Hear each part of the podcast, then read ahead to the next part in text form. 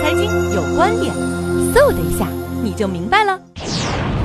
嗯，大家好，我是瑞穗证券的宏观分析员张明明。嗯，今天很高兴与大家分享有关于呃金融监管机构调整这样的话题。啊，近一段时间呢，我们常常听到啊超级央行来了，为什么会有这样或那样的传闻呢？呃，金融监管机构背后改革的逻辑是什么呢？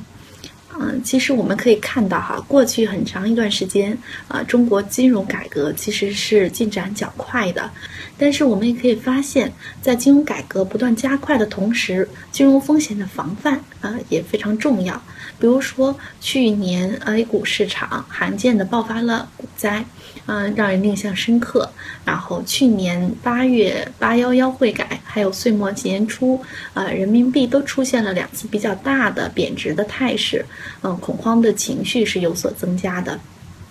那么金融危金融风险其实拉给我们呃拉响了警报，呃，它说明嗯中国金融金融市场的制度是需要一个是需要适当的调整的。那么为什么嗯其背后的原因是什么呢？我们认为呃金融监管机构的调整啊可能跟我们现在这个呃混业经营的大背景是非常有关系的。那么。呃当前啊，呃，中国保持的一行三会的监管格局呢，实际上是上个世纪九十年代，嗯，逐步形成的。从现在来看，这样的格局可能是造成了监管的机械的分裂，嗯，那么就存在着监管的真空区，还有监管套利行为，呃，这样的风，这样就与金融风险可能会存在着一定的金融风险。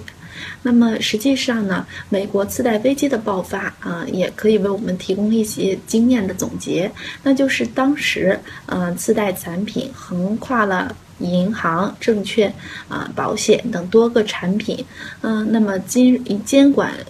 落后于呃金融创新，也恰恰是金融危机爆发的一个重要的原因。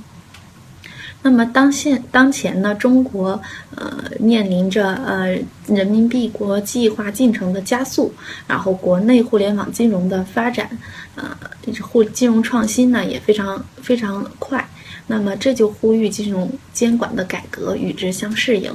呃，还有早前通过的“十三五”规划，呃，其中提到了要改善并完善适应现代金融呃市场发展的这样的金融监管框架，那么实现金融风险啊全覆盖，嗯，这样的表述也就是把呃金融监管的框架改革呢提到了一个战略的高度，也就不难理解为什么我们提到的当前会有。这么多对于改革的热议了，嗯，当然呢，改革的方案还没有最终的呃出台，呃，还有可供讨论的这样的空间。那么我们把归纳了一下，大概有以下几种呃建议哈，比如说就维持现有的改革呃现有的格局，保持一行三会不变。那么在国家层面成立更高更高一层面的协调的部门，比如说金融委员会啊，那么协调一行三会。啊，或者是在三会监管权的统一啊，成立综合的监管机构啊，再或者是呃，现在嗯，大家嗯比较呃广泛提到的就是啊，超级央行啊这样的一个模式。那么我们认为呢，上述的三个途径其实都是对现有制度的呃一个改进。我们认为仿效危机后国际央行的最新经验啊，加大央行在宏观审慎和微观审。慎方面的作用，嗯，可能不失为一种相对占优的改革方案。